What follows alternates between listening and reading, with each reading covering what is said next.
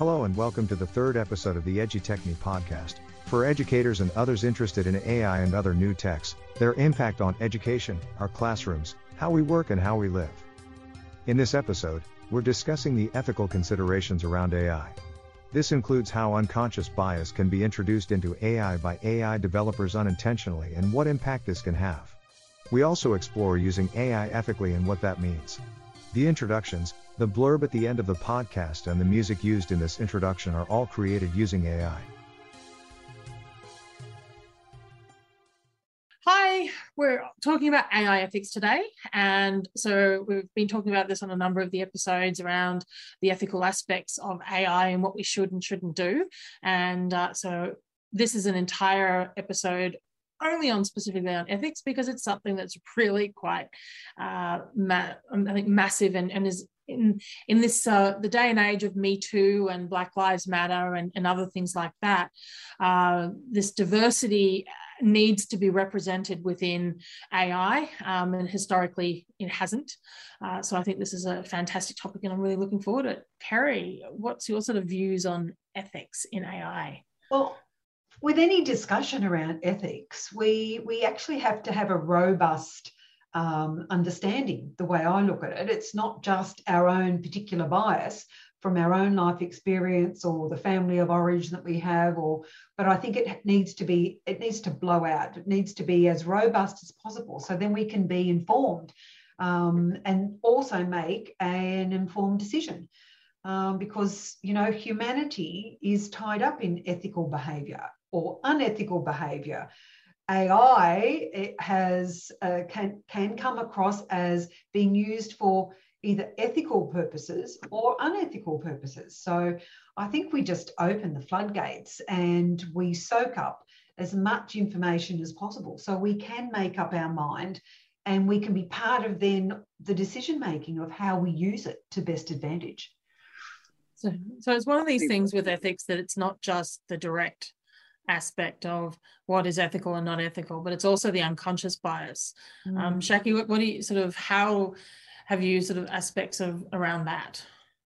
Well, I think that we've got to realize that because we're human beings, there will always be people who are going to do things that are not deemed to be ethical or they're doing mm. things that are bad. And um, you can't, you know, the law is written for law abiders, it's not written for law breakers. And um, I'm just reflecting on what you're both saying then, and um, I'm not going to get it right, but uh, reflecting on I Robot by Isaac Asimov, there were, I think, three core uh, rules or laws for robots, and you know, the, the third one being, and you shall not hurt any human being. Um, and that's kind of where we got to go with AI. I think, um, you know, yes, it will be evolutionary and a bit like sort of anything to do with ethics and morals with uh, human reproduction, for example. It's fraught. Everybody has their own opinion. Everybody has their own um, influences, like Carrie was suggesting. But you've still got to come up with something that the, the, the majority of the community, our society, can find sustainable.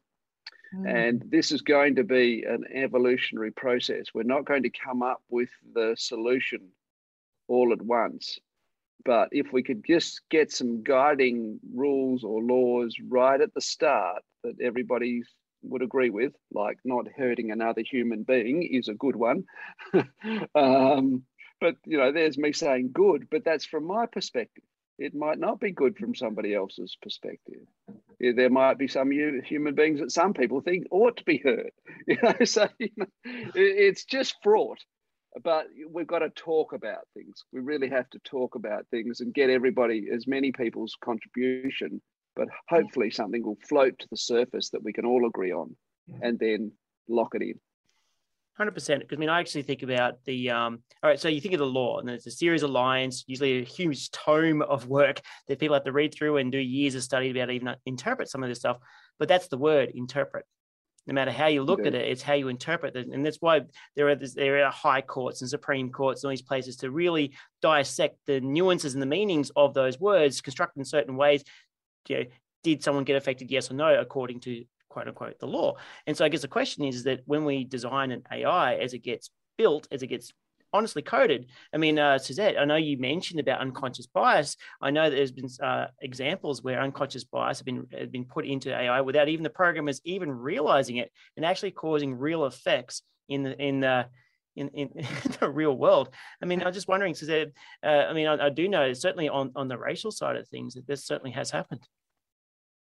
Very much so, and ultimately, I mean, that is you know the, the, unconscious bias aspect of exactly that. It was unconscious; they didn't plan it, um, but the the bias of the data sets and the information that was used to train the AI was re- usually a reflection of the particular uh, point in time of that, you know, who the programmers were, what what they interested in. For example, um, some of the music uh, AI um, selection. So if you use Apple Music or Spotify or any of those services, you're actually being music's being served up to you based on your preferences and using AI. Well, initially, some of those found that what they would do is they would actually surface white male um, actors, singers, and um, music artists because that was, or particular segments because that was what was actually being listened to by the programmers at the time. And so the AI over turn learnt, oh, well, that's what you really want. I mean, this will, this has also come through in things like assessment of AI, um, of applications when the name and the gender of the person is actually being provided because it learnt that um, white males were in corporate roles, for instance. So therefore, white males got a higher preference in recruitment. And these are not these were not intended. They were completely un, um, mm. unintended consequences of the data set that, and the information that was fed in. And so coming back to what you were saying about Shaki before earlier about, you know, let do no harm to humans, I think is also in itself a very loaded um, and mm. very much Isaac mm. Asimov is what does harm constitute? You know, what what constitutes sorry harm, and what the definition of you know harm for one person is not necessarily the definition of harm for another. And so this is very much an area where trying to get that diversity into AI is critical because otherwise it reflects the ideas consciously or unconsciously of a particular segment, whatever that segment is. Mm. Mm, it's a black hole, isn't it? well, it's food for thought, isn't it? And I think that's why we've got to have the discussion. And there's plenty of discussion going on. But we also, I think, you know, I keep coming back to humans, humanity, and um, we need to be part of the conversation because of the decisions that are going to be made. And so I think that's, for me, that's a really strong premise as as someone who's got some um, heritage happening in the world, like we all have our families. I mean, if we look at um, our core needs around security, around love, shelter, you know, food, we we need security around the AI as well if it is not going to be used for the best possible purpose. And we all know it's pretty easy to be seduced by something that um, looks brilliant but can also add a power base to those of us and, and in our interactions, our collaborations. So I just want to put that out there. And I'm sure we're going to be challenged on this, and we welcome the challenge because that's part of the discussion. What do you think, Ben? I was actually just thinking, um, little side note, going, I mean, we, we, we talked right at the very start of this whole episode uh, podcast series about it being a tool. AI is a tool.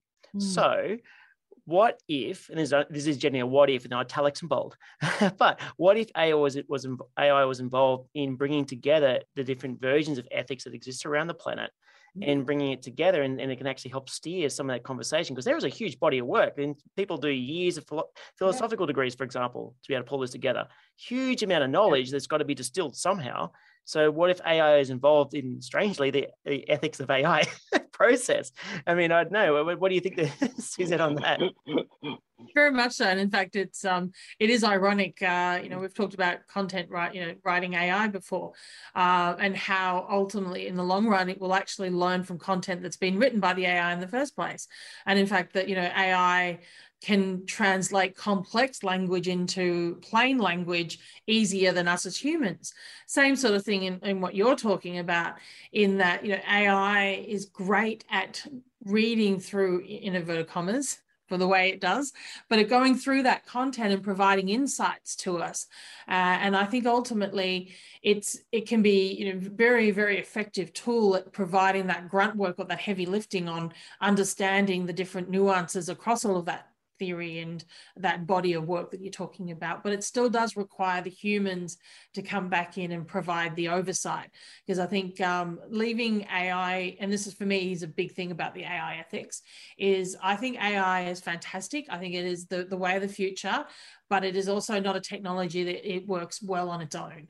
Um, I'm not a big believer in, in AI, full automation of AI. There's been cases, things like Facebook and Google and those sort of things where it's um, disallowed Facebook ads and, and Google ads and things like that because of things which actually, as a human, we look at and go, that's fine sort of thing. And and we scratch our heads going why? But it's because of the algorithms and the and the ethics behind the back you know in the background. And that's where automation you know as soon as a human looks at it they go oh, that's fine. Um, so coming back to your research you know yes go through get the heavy lifting done but make sure that the humans are involved in the process too. Um, what do you? Um, I'm just smiling. I'm just smiling because we know exactly that. I know right now that we have a plastic dinosaur replica, a little, little, little toy, uh, currently not allowed on, on one of those platforms purely because it must. It's, it's, about trading fossils or some rules like that. But it's a plastic dinosaur replica, like a kid's toy. and then I was just, I was just smiling because that's exactly that. It's uh, it can only do what you tell it. So rubbish in, rubbish out and and that that's half the job, right? But AI, as we've been talking about, as a tool, language is a tool of communication, and language can be extremely powerful, and it can also be misinterpreted. And this is the problem when we're dealing with AI in handling this tool, is that uh, you know we've already talked about one mm. person's good is not another person's good or bad, and um, yeah, and you know, Carrie's point about you know must have this human centered.